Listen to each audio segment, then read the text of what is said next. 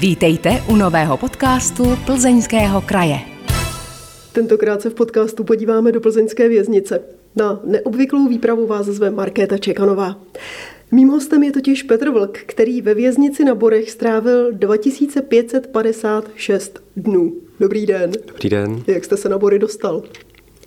Tak já jsem přecházel na Bory víceméně eh, z generálního ředitelství z Prahy, eh, kde jsem sloužil na pozici ředitele vězenské justiční stráže, což byla taková hodně akční pozice. No a jsem sem přecházel eh, z takového nějakého důvodu, že bylo potřeba si změnit působiště. Jak už jste asi pochopili, Petr Vlk nestrávil těch sedm let v celé nýbrž v ředitelně, má hodnost plukovníka a magisterský titul a byl ředitelem věznice. Můžu říct, že jste byl vrchní bachař? To je vošklivý, to je vošklivý. My jsme, my jsme na to slovíčko bachař takový háklivý všichni jako profesně, takže určitě bachař ne. Říkejte ředitel. Tušíte, kde se vůbec ten termín bachař vzal? Víceméně jsem potom nikdy nepátral, ale působí to na mě tak jako pejorativně, jako fízl a ajzlboňák a takový. Ty prostě nemám tyhle ty věci rád. Já si myslím, že my jako příslušníci vězenské služby jsme na to hrdí na to, že teda nejsme právě ten bachař, takový ten pejorativní, ale že jsme ty chlapi, kteří dělají tu dobrou práci. Ono, když se řekne bachař, tak si asi spousta lidí představí člověka, který mlátí vězně, mučí je, týrá. To je asi věc, která se už ve věznicích nedělá dávno. No, oni nám tak spíš říkají ty kluci z té druhé strany. Pro vaši práci v Borské věznici bylo charakteristické téma zaměstnávání vězňů když si v roce 2016 prý vězni stěžovali na přeplněné cely a nedostatek práce. Řekl jste jim, chcete líp bydlet, tak proto musíte něco udělat. A poslal jste 40 z nich, aby vlastníma rukama přestavili nevyužívanou lůžkovou část zdravotnického oddělení věznice na cely pro dalších 80 vězňů. Mimochodem tím jste navázal na úplné začátky Borské věznice, kterou podle dobových zápisů ti první vězni dostavovali. Víte o tom? Vím o tom, já jsem tu historii se musel jakožto ředitel naučit, takže to vím. A ono je to tak hezky mediálně podané, to, to že jsme teda tam nahnali eh, partu vězňů, který si ty věci dali mm, do pořádku. Eh, kus pravdy na tom je, protože ono je rozdíl něco dělat eh, firmou, soutěžit a vyrábět nějakou, nějakou věc, pokud je to taková jednoduchá přestavba, anebo v rámci vlastních sil, jenom vlastně za materiál a za tu práci odsouzených, kteří jsou zařazeni ve věznici, eh, něco zrekonstruovat. Myslím si, že tohle zrovna byla věc, která se hodně povedla, protože to bylo v období, kdy vězenské služby chyběly eh, ubytovací kapacity a vlastně relativně jednoduchou úpravou toho prostoru jsme opravdu zvýšili kapacitu Borské věznice. Jak se to vězňům líbilo? Byl zájem o to pracovat na takovéhle věci? Jo, ono obecně u odsouzených je mm, jako zájem o práci veliký. Jo, ono je rozdíl buď to ležet celý den na kavalci a, a nedělat nic, kromě nějakých věcí, které samozřejmě souvisí s tím standardem, jako jsou programy zacházení, anebo prostě být v práci, možnost získat nějakou pochvalu eh, a hlavně teda vypadnout z toho stereotypu. Takže taková ta obecná představa, že ti vězni nic nedělají a jsou tam na státní útraty, tedy za peníze daňových poplatníků neplatí? Ono je to tak asi na půl. Eh, je to, je to takový nějaký ten princip normality, to, co je normální ve společnosti. U nás je to trošku teda koncentrovanější, ale prostě lidi jsou, kteří chtějí pracovat, jsou lidi, kteří, kteří do práce nedonutíte. Obecně si myslím, že se dá říct, že, ten, že ta poptávka odsouzených po práci je vyšší než ta naše nabídka v mnoha ohledech. Na druhou stranu pak je tam ta selekce, kdy samozřejmě musí věznice zvažovat, jestli ten člověk na to má vlastně morálně, zdravotně, fyzicky, na to, aby do té práce šel. Vůbec jaký vězni jsou v plzeňské věznici? Dá se to nějak charakterizovat, kdyby se někdo zajímal, kdo vlastně obývá ten takzvaný hotel Hvězda? Často se mi to stávalo, že vlastně Plzeňané víceméně nevědí, co tady mají za zaklenot. Borská věznice si myslím, že je jedna z těch tvrdších věznic. Jo, my jsme to vždycky obecně tak nějak řadili mezi věznice Valdice, Mírov, Karviná. Není to úplně tím základním stupem zabezpeč, stupněm zabezpečení, který tady je, ale když to řeknu obecně, tak v Borská věznice je dobře zabezpečená, co se týká technických eh, prostředků. Má vysoké ploty, eh, dobrý střežící zařízení, uvnitř teda je taky nějakým způsobem dobře připravená na, na ty těžší zločince a víceméně v určitém období eh, zde bylo tisícovka odsouzených, kteří jsou v té druhé nejtěžší skupině K tomu teda samozřejmě Borská věznice má i dvě oddělení, kde jsou zařazeni odsouzení v té nejtěžší skupině, to je ve zvýšené ostraze, takže paradoxně se dá říct, že v Borské věznici je všechno, kromě eh, toho nejlehčího, nejlehčího, co v rámci věznice můžete najít, a to je ten eh, nízký stupeň zabezpečení. Máme i vazbu. Jsou tady jenom muži nebo i ženy? Eh, ve věznici jsou k výkonu trestu pouze muži, eh, nicméně Borská věznice je i nástupní věznice, takže zde je výkon, mm, nebo takhle, je to nástupní věznice, takže pokud ženy nastupují do vězení, mohou nastupovat i u nás na Borech a samozřejmě zde výkon vazby, kde teda taky máme ženy. Když se vrátíme k tomu zaměstnávání, vy jste s firmou MEA, která už víc než 20 let vězně zaměstnává, přesunuli výrobní prostory právě z areálu věznice do úplně nové haly, kde vězni pracují už ve třísměném provozu. Ta hala stojí vlastně mimo areál věznice, ale s tou věznicí je propojená. Kolik vězňů z Borské věznice už takhle chodí do práce? Tak, dneska jsme to aktualizovali a blížíme se 250 vězňům na této hale. Jo, ne, nemůžeme počítat počet celkově zařazených eh, odsouzených do práce, protože ten je diametrálně odlišný, to je, blíží se nějaký, nějaký pětistovce, ale to, co je na hala, tak je 250 odsouzených, který tam teď máme zařazený. Je ze strany firm zájem zaměstnávat odsouzené? Je, je zájem o zaměstnávání odsouzených a ani nejsme schopni tu poptávku pokrýt. Vy jste vlastně tím přesunem firmy MEA mimo areál věznice uvolnili prostory v areálu, kam můžou přijít další firmy, takže už se tam hrnou, už jsou zájemci? No, teď co vám k tomu povědět. Eh, my jsme uvolnili určitý haly, ale vzhledem k velikosti věznice a k tomu, co vlastně i pro svoje zázemí potřebuje, tak a teď teda mluvím už za současného nového pana ředitele, tak si myslím, že určitě část těch prostorů bude použita jako servisní prostory pro věznici samotnou, ale předpokládám, že i některá z hal bude nadále využívána nebo bude plánována v rámci využití pro zaměstnávání odsouzených. Nicméně opravdu eh, ta situace je ty taková, že eh, tím, jak mírně poklesla obsazenost věznice, tak došlo k tomu, že je složité naplnit stávající závazky a vlastně naplnit eh, pracoviště, které teďka máme. Je to tak, že vězni nastupují vlastně v těch oborech, kterým se věnovali v civilu, které mají třeba vystudované, absolvovali učiliště, anebo se přeškolují na novou práci, zaučují se, zacvičují se? Když to vemu asi z většiny, tak eh, je to tak, že málo kdy se odsouzení trefí do svého, svého povolání, svého původního zaměření. Eh, samozřejmě pro násoucení kuchaři a, provoz kuchyně, ale jinak, jinak asi ne. Jo. Nedá se to říct víceméně i v rámci té kovovýroby, která u věznice běží, tak eh, mnohdy teda dochází k tomu, že firma si ty odsouzený zaškoluje na ty svoje pozice svářečů, lisařů a, a věcí, které s tím souvisí. Máte informace o tom, že by se třeba někdo takhle zaučil, zacvičil, naučil se nějakou novou profesi a pak se opravdu po propuštění té práci věnoval? Tak je možný, že se to děje.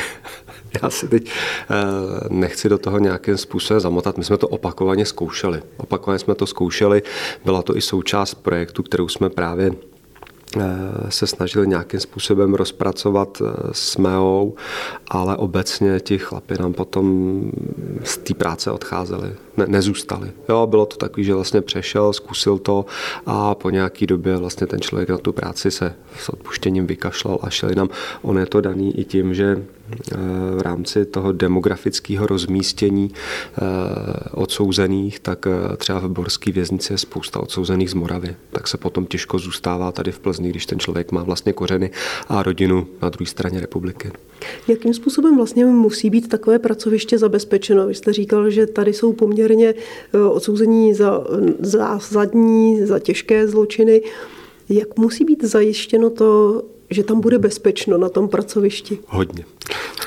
Hodně. Eh, když se stavila hala, ta současná, teda ta nová naše, nebo od fabriky, od MEI, tak eh, my jsme na tom hodně spolupracovali. Tam bylo úžasné to, že vlastně už eh, s MEU se dlouhou dobu spolupracoval, takže už architekt a, a lidi, kteří se na tom podíleli, tak už zhruba věděli, jak ten režim ve věznici funguje a relativně dobře jsme se dohodli na tom, jak eh, objekt zabezpečit. Vzniklo to víceméně, jako kdyby se stavil kus nový věznice. Není tam teda to klasický 6-metrový oplocení a nejsou jsou tam ty zakázané pásma, které standardně u věznic u některých vidíte, nicméně ta věznice je hodně dobře zabezpečena zevnitř. Jo, jestli jste schopná si představit, jak funguje nějaký vstupní koš do věznice, že máte prostě dvoje dveře, kdy vždycky jsou otevřeny jenom jedny, ideálně žádný a, a v tom prostoru probíhá nějaká kontrola toho, co se tam buď to vstupuje nebo dováží, tak v tomto duchu je postavená celá, vězni, celá ta nová hala, stejně tak, jako je zvenku zabezpečena nějakou střežící technikou, zevnitř taky jsou tam ostnatý dráty, brunoválce natažený. Myslím si, že se to povedlo zabezpečit tak, aby ta práce tam byla bezpečná. Hmm, předpokládám, že v těch provozech musí být i někdo z té firmy, která je provozuje v tomhle případě MEA, ale může to být i jakákoliv jiná firma. Jak zajistíte to, že tihle pracovníci, ti civilní, řekněme pracovníci, ti mistři třeba, se cítí bezpečně? No, tak to je zajímavá otázka. Eh, víceméně díky tomu, že jsme teda převzali provoz, který funguje, tak mistři, eh, myslím, vnímají to, že pracují v normálním, v normálním prostředí a cítí se tam bezpečně. Ono možná to vězenské prostředí vypadá zvenku tak jako zvláštně, ale já když to trošku se pokusím vysvětlit, tak za sedm let, co jsem byl tady na Borech, tak eh, jsme jednou jedinkrát měli nějaký lehký konflikt mezi odsouzeným a zaměstnancem. Padla tam někde nějaká facka a neměli jsme žádný zásadní problém ani s externí firmou. Jo, tam ono to může působit takže se tam všichni pořád pereme, že se tam dějou nějaký, nějaký hrůzy, není tomu tak. A vlastně ti eh, odsouzení, kteří prochází do toho pracovního procesu, tak jsou z mnoha úhlů pohledu proskoumáni, jestli u nich není nějaká deviace a jestli toho člověka vůbec na tuhle tu práci můžeme pustit. Eh, jedno z hlavních slov při výběru a zařazení odsouzeného na pracoviště, tak má třeba psycholog. Jo, má tam slovo vychovatel, který s ním pracuje. Eh, hodně intenzivně se tomu věnuje oddělení prevence a stížností, což je takový ten orgán, který opravdu zjišťuje, jestli ten člověk nemá nějakou další trestnou činnost, jestli tam není velký riziko útěku a takovéhle věci. Takže si myslím, myslím, že pro ten personál, lidi, kteří jsou na pracovišti, tak by měli být bezpeční. Byť jsou to mnohdy teda dlouhý tresty. Já jsem se dokonce dočetla, že Borská věznice má snad druhou nejvyšší zaměstnanost odsouzených v republice. Jak se vám to podařilo? No, protože je nás hodně, že jo. eh, já si myslím, opravdu nám, nám hodně pomáhá to, že spolupracujeme s eh, MEO, jo, že tam ta letitá zkušenost a dobrá spolupráce, kvalitní, bez jakýchkoliv zádrhelů a to nám hodně pomáhá a pak je tu ten faktor opravdu toho, že jsme vlastně město, že máme všude, všude hodně eh, jakoby možností nabízet zaměstnávání. To spektrum je relativně veliký, takže ono je to takový to mm, kouzlo nechtěného. My prostě musíme zaměstnávat. Kromě toho, že vaši vězni pracují právě takhle v továrně, tak eh, ti, kteří jsou eh, s lehčími tresty, tak pracují třeba při úklidu ulic a cyklostezek nebo opravovali hřiště na Božkovském ostrově. Jaké byly zkušenosti s tímhletím? To je výborný. Eh, my jsme to vlastně uzavírali tuto spolupráci eh, právě pro ty chlapy, který, kteří mohou, mohou takhle chodit ven, mohou pomáhat. Oni si eh, tím způsobem i budují ty své podmínky pro nějaký případný předčasný propuštění a proto, aby teda prokázali, že opravdu ten výkon trestu eh, k něčemu směřuje. Na druhou stranu to vnímáme jako obou straně prospěšný, nebo vnímali jsme to za, za mého působení jako obou straně prospěšný. Jedna, která je tady ten faktor, že odsouzení se dostanou mimo zase ten stereotyp, eh, navíc jsou teda prospěšní něčemu pro tu společnost. A z druhé strany eh, město samozřejmě bylo rádo, že taková nějaká spolupráce tam je.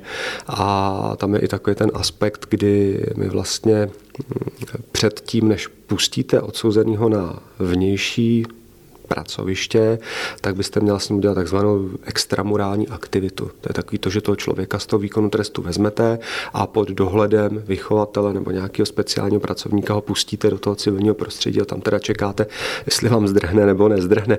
A zatím teda se nám nestalo, že by někdo tady z toho pracoviště nebo z této extramurální aktivity odešel, ale je to i takový to, že si vlastně splníte to, co byste standardně měli řešit nějakým jiným způsobem, plus teda jste prospěšní eh, vlastně tomu městu.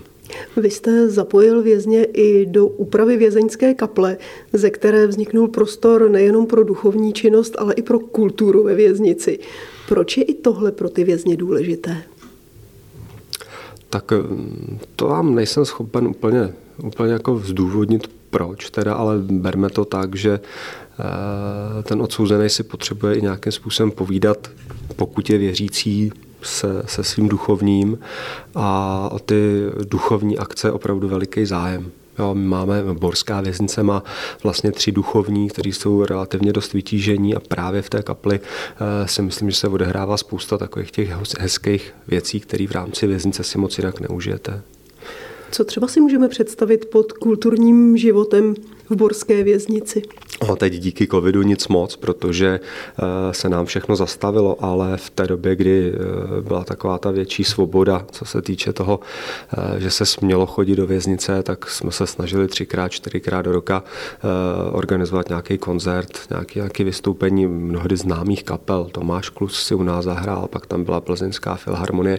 Opravdu jako zajímavé zajímavý věci a myslím si, že odsouzení to hodně, hodně zajímalo a bavilo. Je to škoda, že teď vlastně to nelze realizovat právě kvůli covidu. Bylo to hezký. Posloucháte podcast Plzeňského kraje. Hostem podcastu je tentokrát Petr Vlk, který ke konci listopadu 2021 skončil po sedmi letech na postu ředitele věznice Plzeň Bory. Dá se o věznici říct, že je slavná nebo že má genius loci? Každopádně je zajímavá. Každopádně je zajímavá.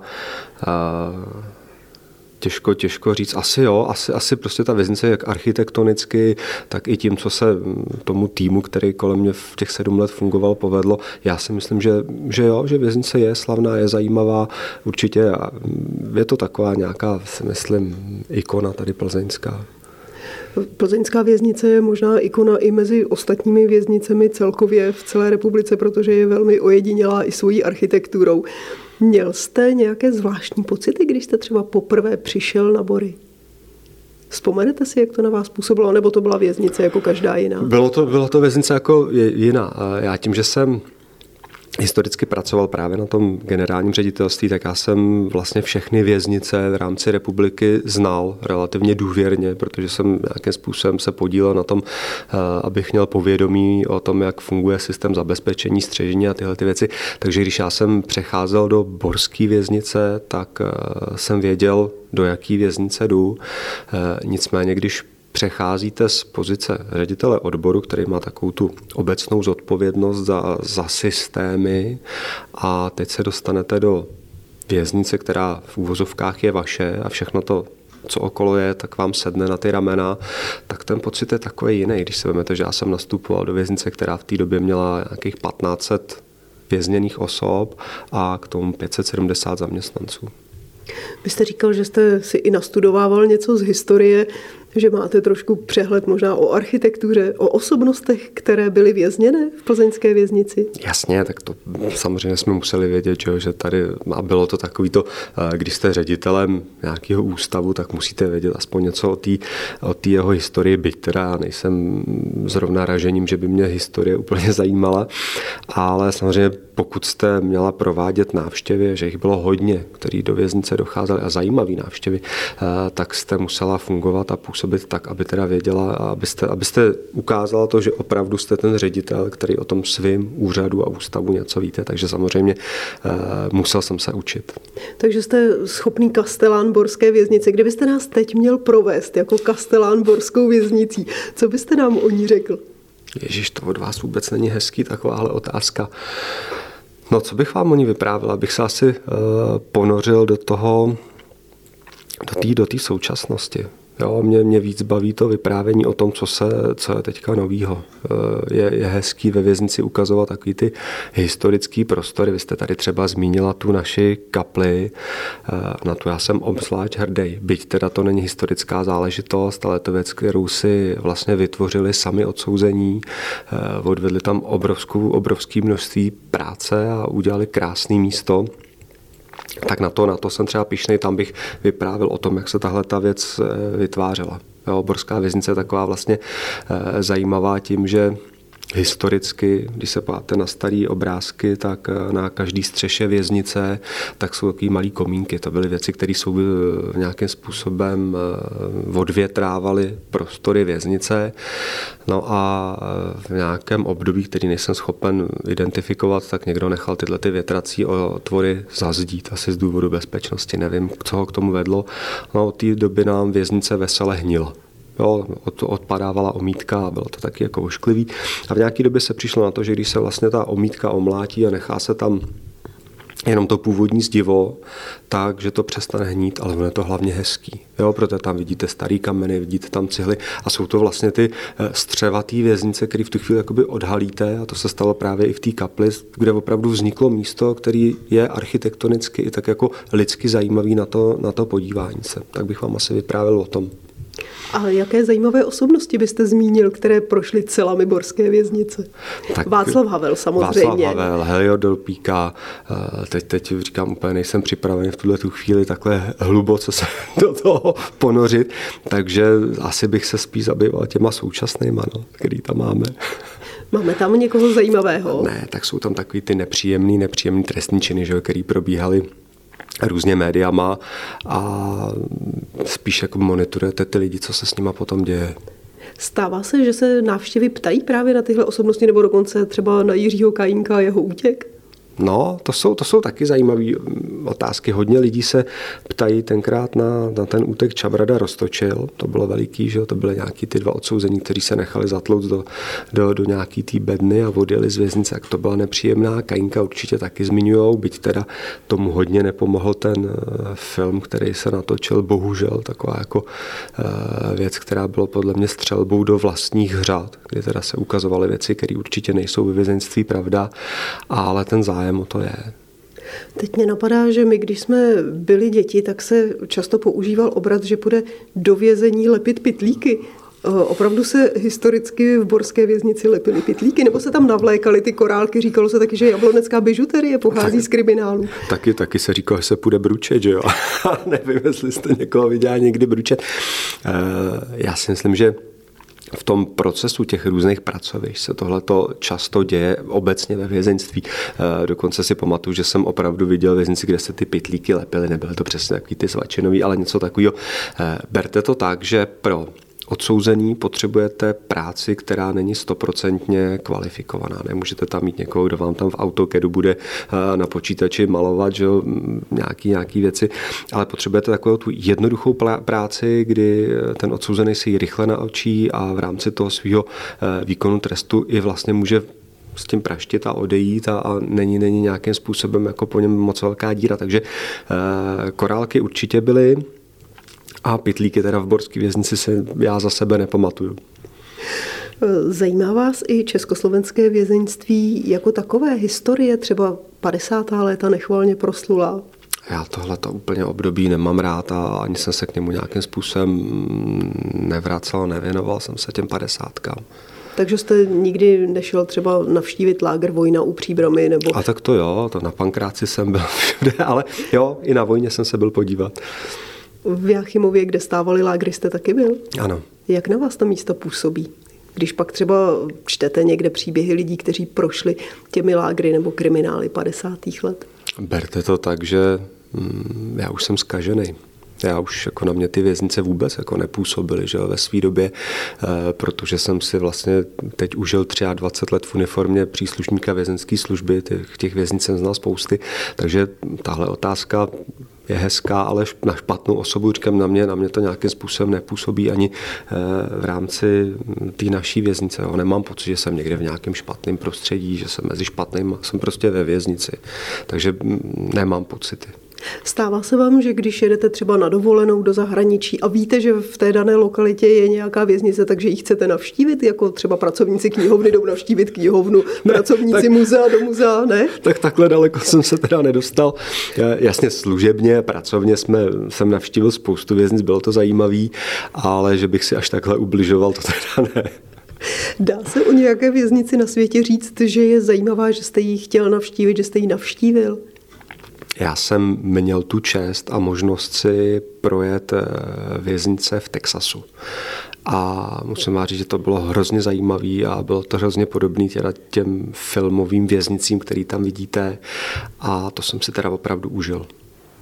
Co zajímavého jste tam viděl? Naprosto odlišný systém věznění, mnohdy, mnohdy ty eh, odsouzení, nebo ti odsouzení byli takový opravdu, že už tam, tam už mi opravdu trošičku jako přituhovalo, jo, když jste viděli, protože Amerika obecně, nebo tam, tam ta část se obecně potýkala s nějakou problematikou gangů a když nám tam vysvětlovali, jak teda musí toho odsouzeného vzít a izolovat ho a on je sám teda v té samotce, kde, kde se zbavuje té závislosti na tom gangu, tak už, už to bylo taky až trošku strašidelný. Zaujala vás nějaká věznice, že jste si říkal, ano, tady mají třeba něco pozoruhodného, co by se dalo přenést k nám, aplikovat u nás. To by bylo fajn, kdyby se u nás taky dělalo, nebo takové zařízení, kdybychom u nás měli. Já, já nevím, jestli je to úplně do tohohle podcastu vhodný, Hrozně se mi líbilo eh, u nás, když jdete dovnitř do věznice, tak vlastně máte bránu, kde za neprůstřelným sklem sedí strážný, že jo, kterým předložíte doklady, pak teda procházíte přes nějaký detekční rám a nějakou kontrolu. A většina teda, když už jsme zmínili ten Texas, tak texaských věznic eh, mají takovou nějakou kladku, která je u, u brány a vlastně vy ty doklady a všechny věci, které máte, tak strčíte do pytle a posouváte to po té kladce na strážní věž, která je třeba v pětimetrový výšce a tam teprve si vás lustrují, tak to mě, to mě pobavilo, to mi přišlo takový hezký. Ono to asi hovoří i o tom neskutečném riziku, který tam bude. Jo, u nás nevnímám, že by ten nápor na ty vstupní prostory byl takový a tam teda opravdu jsem si říkal, sakryš, tak tady jako opravdu už asi občas půjde o život. Posloucháte podcast Plzeňského kraje. S Petrem Vlkem si v něm povídáme o vězeňství. Vy jste u vězeňské služby 24 let, pracoval jste, už jste to sám vypočítával, jako dozorce, vrchní dozorce, ředitel odboru vězeňské a justiční stráže a do loňského listopadu jste byl ředitelem Borské věznice. Co jste se na svých postech za všechna ta léta o lidech, kteří jsou ve vězení, dozvěděl? No, teď, teď skoro nevím, co, co vám na takhle položenou otázku mám odpovědět. Eh, myslíte jako o odsouzených? To je složitý, to je složitý. Někdy, někdy z, o těch, je to, aby to bylo přesně ložený, my třeba jako ředitelé jsme měli, nebo mají, současní ředitelé mají povinnost hovořit s odsouzenýma, eh, pokud si o to požádají. Jo, a to byla taková ta chvíle. Jasně, je spousta odborného personálu, který pracuje, nebo který pracuje s odsouzenými, jsou spolu v takovém tom denodenním, denodenním kontaktu. A pak teda je ta ten institut eh, toho pohovoru s ředitelem, kdy se s těma lidma bavíte v takový nějaký jiný rovině, oni se na vás mnohdy obrací už jako na poslední instanci, která jim může v rámci té věznice, kde mají pořád pocit, že se jim ubližuje, nebo že se jim nepomáhá, nebo že nějak systém s nima špatně zachází a oni ten pocit mají teda často, byť to není mnohdy pravda, tak jste ta poslední instance, která s ním musí nějakým způsobem promluvit. A mnohdy ty příběhy, když teda pominu odsouzený, který opravdu mají nějakou deviaci nebo jsou nějakým způsobem posunutý nebo už mají bohužel teda spálený mozek drogama, tak mnohdy, mnohdy ty případy byly takový, že jste si až sakra řekla, ten člověk eh, opravdu měl v životě smůlu. Jo, mnohdy u těch otců jste vnímá, že prostě měl smůlu, že se narodil v blbý rodiče, eh, rodině, blbým rodičům, nebo že díky nějakému špatnému vztahu někde se dostal až na tu šikmou plochu a sklouznul až k nám. Takže eh, o těch lidech se dozvíte spoustu, je to, je to takový různý spektrum. Co jste se dozvěděl o těch lidech, kteří pracují ve věznicích, kteří s nimi přicházejí denodenně do styku? No, to je, to je další věc. Uh, ono, uh, jako ředitel jste ve svojí vlastní věznici zodpovědná za všechno. Zodpovídáte za všechny rozhodnutí, všechny rozhodnutí musí být správný, všechny rozhodnutí musí být spravedlivý. Uh, a ta protistrana, v tuhle chvíli teda kolegové, příslušníci mnohdy úplně tak spravedliví a poctiví být nemusí, takže já jsem se dozvěděl to, že standardně jako v každé jiné společnosti eh, i v tom našem oboru je spousta srdcařů a musím říct, že teda za tu kariéru tady na Borech eh, jsem potkal jich většinu, ale jsou tam i chlapy, kteří prostě žijou z toho, eh, že prostě si chtějí nějakým způsobem v rámci nemocenský odbít to, to, že jsou prostě příslušníkem bezpečnostního sboru a do práce nechodí a flákají se, a, a nebo mají nějaký druhý zaměstnání a dělají průšvih někde po diskotékách a takovéhle věci. Takže ten vzorek je takový normální. Jo, ale mám opravdu za, za to svoje působení pocit, že těch lepších chlapů tam bylo víc. Takže si musím říct, že kolegů svých a kolegyň si teda obrovsky vážím pro to, co tam odváděli. Těch, co tam zlobili, těch si nevážím, ale ty, ty, ty lidi, kteří standardně odvádějí ten dobrý výkon a vidíte to i v tom, eh, vlastně v té eh, zpětné vazbě z médií, kdyby byly na, bor, na borech průšvihy, tak se o nás píše, že, že tamhle kolega se ožral, tamhle autem rozbil něco, že se tamhle podval, je to hrozně málo. Takže já si myslím, že jsem se o svých spolupracovnicích a kolezích ve věznici dozvěděl. Jsou tam ve směs eh, lidi, kteří jsou šikovní. Pak ještě třetí skupina, to jsou příbuzní odsouzených. Co o těch jste se dozvěděl za léta své praxe? Vůbec nic. Tam, tam je to takový, že e, příbuzní odsouzených se na vás pravidla jenom stěžují. Takže jsme se dozvěděli o tom, jakou, jakou mají gramatiku, jak umí psát, jaký umí napsat dopisy, co jste všechno teda spáchala, jak jste nespravedlivý ředitel a jak ta jako společnost toho chudáka, který jenom okrad tu babičku, tak jak ho tam prostě trápí a mučí. Takže tam, tam teď si z toho samozřejmě dělám trošku legraci, ale opravdu o těch, my s tím venkem nemáme ani tak jako velký, velký kontakt, ani bychom neměli. Jo. Jaké to vůbec je přicházet denně do kontaktu s lidmi, o kterých víte, že někoho třeba zabili, možná i opakovaně? Bojíte se jich? Lety vám je to úplně jedno. Já tam, je to, je to takový, opravdu ta profese sebou nese i to, že na ty lidi si musíte zvyknout. A ono na první pohled nepoznáte, že ten modrovoký sympatiák je vrah. Jo, nepřijdete na to, eh, pokud, pokud se ho vyloženě třeba před tím pohovorem nevylustrujete, což já jsem si většinou nedělal, abych si nekazil nějaký náhled na toho člověka, tak se to nedozvíte a vnímáte to tak nějak normálně. Na druhou stranu, pokud jste ředitel ve věznici, eh, tak eh, já to nechci bagatelizovat, ale máte takový nějaký postavení, kdy ten odsouzený ve vlastním zájmu si nedovolí se k vám chovat nějak ošklivě. Takže nikdy, nikdy já jsem opravdu nikdy za svoji kariéru, ať už to bylo teda řadového příslušníka nebo na jakýkoliv funkci, na který jsem byl, já jsem nikdy neměl obavu z odsouzených. Nikdy. Jak jste poznal, jestli vám lže nebo mluví pravdu? No, nepoznal. A jako, uh, musím říct, že samozřejmě takový ty kverulanti, kteří ve věznici mnohdy jsou, tak ty si s náma umí pohrát, jako jo, ale nepoznáte to, jestli, jestli lže nebo nelže, pak samozřejmě si můžete srovnat věci eh, třeba s eh, komplexní zprávou, ve který se dozvíte, protože každý vězeň, když nastupuje do věznice, tak samozřejmě na něm pracuje tým odborníků, kteří vlastně popisují tu jeho trestnou činnost. Jsou tam nějaké věci, z, co se týče z rozsudku nebo ze spisu, takže vy si potom můžete porovnat příběh, který vám vypráví ten odsouzený s tím, co máte jako legálně daný od soudu nebo z pohovoru s eh, odborným zaměstnancem takže pokud bylo potřeba, tak tam jste si mohla zjistit, jestli teda jste se setkala s lhářem nebo ne.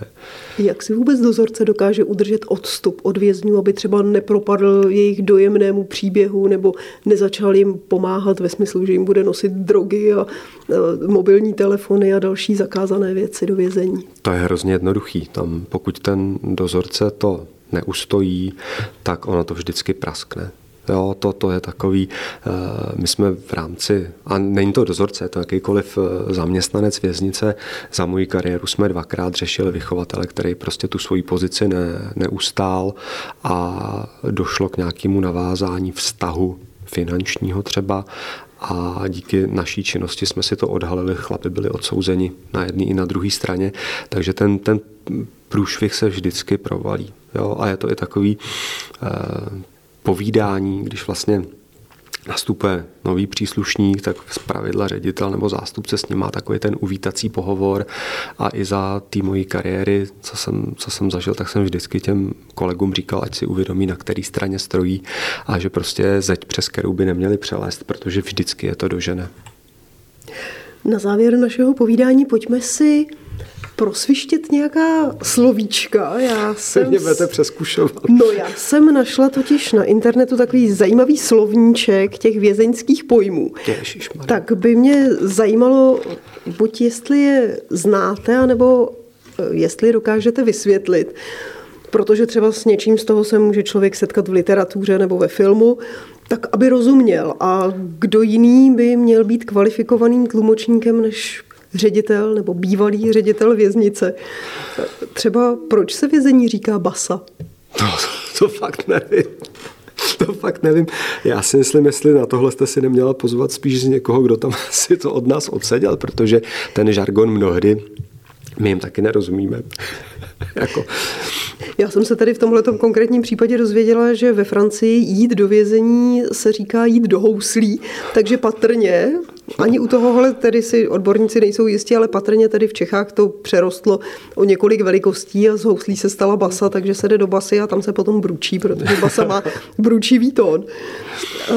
O tom, proč se dozorci říká bachař, jsme se bavili na začátku a to jste taky nevěděl. To bohužel tady jsem se nedozvěděla ani v internetovém slovníčku. Jo, to bude mít nějaký... Ale mohlo by to souviset možná s tou basou. Ne, tam, tam to bude nějaký, já teď ta fabuluju, ale jenom si myslím, tak jako ten člověk na ty, na ty odsouzení musí dávat bacha, že jo? Jako, a nebo se jim říkalo čučkař. A to máte od toho, že vlastně na vazebních nebo i na, na celových dveřích, tak máte takový malinkatý okýnko zasklený, který se tam na ty, na ty odsouzený díváte, jestli se jim v noci třeba neděje něco špatného, že tak jsem říkal čučkaři.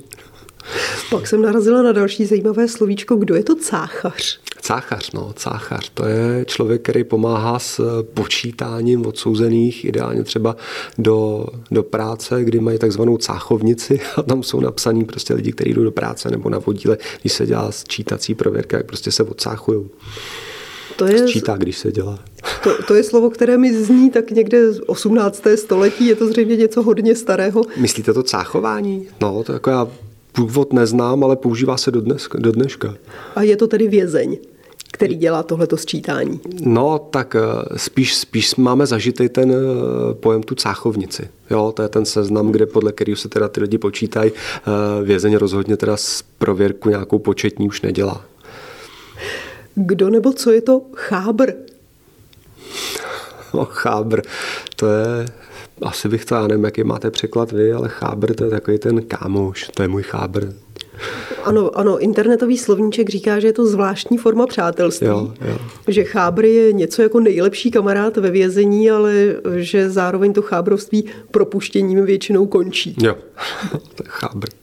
Takže ve vězení nevznikají přátelství na život a na smrt, na celý život, na zbytek života to si, já jsem teda jako se s hodně lidma zpřátelil v rámci svojí činnosti, ale z té druhé strany nevím, jak dalece teda odsouzení spolu eh, vnímáme to, že se mnohdy snaží za sebou chodit na návštěvy, dopisují si. Otázka je, čím je to motivovaný. Čemu vězni říkají sintr? Sintr? No sintry jsou vězeňský, je to, je to vězeňský oděv. Je to vězeňský oděv, ono to má takovou specifickou barvu, jsou to takový šedivý, šedivý kalhoty, k tomu je šedivý tričko a blůza, tomu se říká sintry. Takže to není černobíle pruhované, jak to známe? Ne. Oni, by, kdyby ty pruhy byly blbé, jak jsou to hned námořníci, že jo, ale... A kdo je to chodbař? Chodbař chodbař, no, chodbař, jak to říct. Eh, buď to je to člověk, který eh, nějakým způsobem třeba uklízí, je to ten uklízeč, který tam vlastně za... Jo, chodbaři jsou ty, kteří e, mají takovou tu práci, že pomáhají třeba při výdeji stravy nebo pomáhají. Je to člověk, který v rámci té naší činnosti je při svém zařazení nápomocen tomu chodu ty jednotlivé chodby, takže chodbař. No. Je to tedy vězeň? Je to vězeň. A už má nějaké specifičtější postavení, je tedy výš než ti ostatní, dá se říct? No, Zase to má dvě roviny pohledu, jedno, co se smí a co se nesmí. Standardně ten odsouzený může vykonávat práci pro oddíl, ale musí to být taková ta činnost, kterou e, má stanovenou v programu zacházení, kdy teda vychovatel mu dává nějaký úkoly a pak teda je to ten člověk, který pod supervizí toho vychovatele eh, něco pro ten oddíl dělá. Jo, a pak je teda ta druhá věc, to je to, co se nesmí. To jsou pak ty chlapy, kteří pracují za ty líní vychovatele, kterých je naštěstí málo a vlastně pomáhají jim tak jakoby nad rámec toho, co mají. Ale chodbař jako takový je prostě ten člověk, který je tam zařazený na práci a něco tam legálně vykonává. Já jsem se v tom eh, vězeňském slovníčku na internetu dočetla, že chodbař může být taky jediný, kdo vám zprostředkuje nějaký kontakt. Většinou ale při komunikaci s ním vedle něj stojí dozorce – Hlavně na vazbě je to důležitá spojka. No, tak jako tam, jasně, pokud, pokud ten člověk, já jsem to zažil moc krát, kdy, kdy ten člověk tam běží s tím smetákem a hadrem a vytírá tu chodbu a přes ty železní dveře slyšíte, hej Pepíku. Jo, jako je, je to tak. Prostě berme to tak, že eh, odsouzení i obvinění jsou tam zavření a mnohdy potřebují potřebují nějakou, nějakou pomoc od těch svých eh, spoluodsouzených. Víte třeba, co to znamená koňovat? Co je koňování? To v tom slovníčku bylo taky, ano, vysvětlete. koňování, koňování, no koňování eh, je to tak, že vlastně, eh, když si odsouzení mezi sebou potřebují poslat ruličku s tabákem nebo s cukrem nebo s něčím, tak ve své podstatě vytvoří z papíru jakýsi kontejner a vlastně na níti to spouští v opatro výš, níž, nebo jak potřebují. Oni jsou teda strašně šikovní, oni jsou schopni vytvořit i lanovku mezi, mezi oknama a tomu se právě říká to koňování. Když vytvoří lanovku mezi okny nebo něco spouštějí z okna, toto dozorci nevidí? No, nevidí, protože to vlastně ta věznice, nebo ono to je ve všech věznicích, eh, nejste připravená 24-7 sledovat vnější prostor věznice a do všech míst ani nevidíte. Takže ano, mnohdy, mnohdy to není vidět, ale hodně často je to slyšet. Takže vlastně zvnitřku té chodby chlapi slyšíte, jak tam na sebe hulákají, pošli mi to ještě kousek doprava, no a pak přijde ta chvíle, kdy o toho koně přijdou. No. Praktikuje se ještě dnes to, že by si třeba morzeovkou vyťukávali nějaké zprávy do zdí? A hodně, hodně často na sebe opravdu jako křičeli z oken. To je takový nešvar, kdy vlastně ty uh, lidi, kteří tam jsou a nudí se, tak na sebe různě pokřikují, že berme to tak, že i ta vězeňská populace se mezi sebou různě zná. Když máme tady plzeňskou galerku, takže ty se tam různě potkávají, takže ty si pak různý věmy tam navzájem vyjadřují skrz okna. Mnohdy tam vzniknou i nějaké lásky zase s holkama, takže Díváte se v televizi třeba na kriminálky? Máte rád tyhle ty filmy, nebo jsou pro vás od reality tak vzdálené, že na to nekoukáte? Já se musím vypnout. Já jako jednou vlastně z, ze škol, který jsem studoval, tak byla policejní akademie, kde jsem se hodně jako prošel jak hmotným, tak procesním trestním právem a mnohdy, když to jako sleduju nějakou kriminálku, jak mě to úplně nebaví, protože si říkám, Ježíš Maria, co to tam zase ukazují za blbost. Ale na druhou stranu, když to bude jako oddechovku, tak jo, jsem schopen se dívat na kriminálky a jsem schopný se u toho i bavit. Já jsem moc ráda, že jste nám tady odtajnil nějaká slovíčka, že jste nám je přeložil do češtiny, takže když se budeme dívat na kriminálky nebo budeme číst nějakou kriminálku, tak budeme lépe rozumět tomu žargonu, který se tam může objevit. Hostem podcastu Plzeňského kraje byl tentokrát Petr Vlk, muž, který má za sebou sedm let na postu ředitele věznice na Borech. Děkuji, že jste si na nás udělal čas a těším se třeba někdy ještě naslyšenou. Já děkuji vám, mějte se hezky. Od mikrofonu se loučí Markéta Čekanová. Díky za to, že jste poslouchali tento podcast. Připomínáme, že všechny podcasty Plzeňského kraje najdete také na stránkách Plzeňského kraje www.plzeňský-kraj.cz, na krajském Facebooku, YouTube nebo v Spotify, Apple podcastech a podcastech Google. Aby vám neutekly další díly, nezapomeňte nás sledovat nebo si přihlásit odběr, ať už nás sledujete nebo posloucháte kdekoliv. Těšíme se v příštím dílu naslyšenou.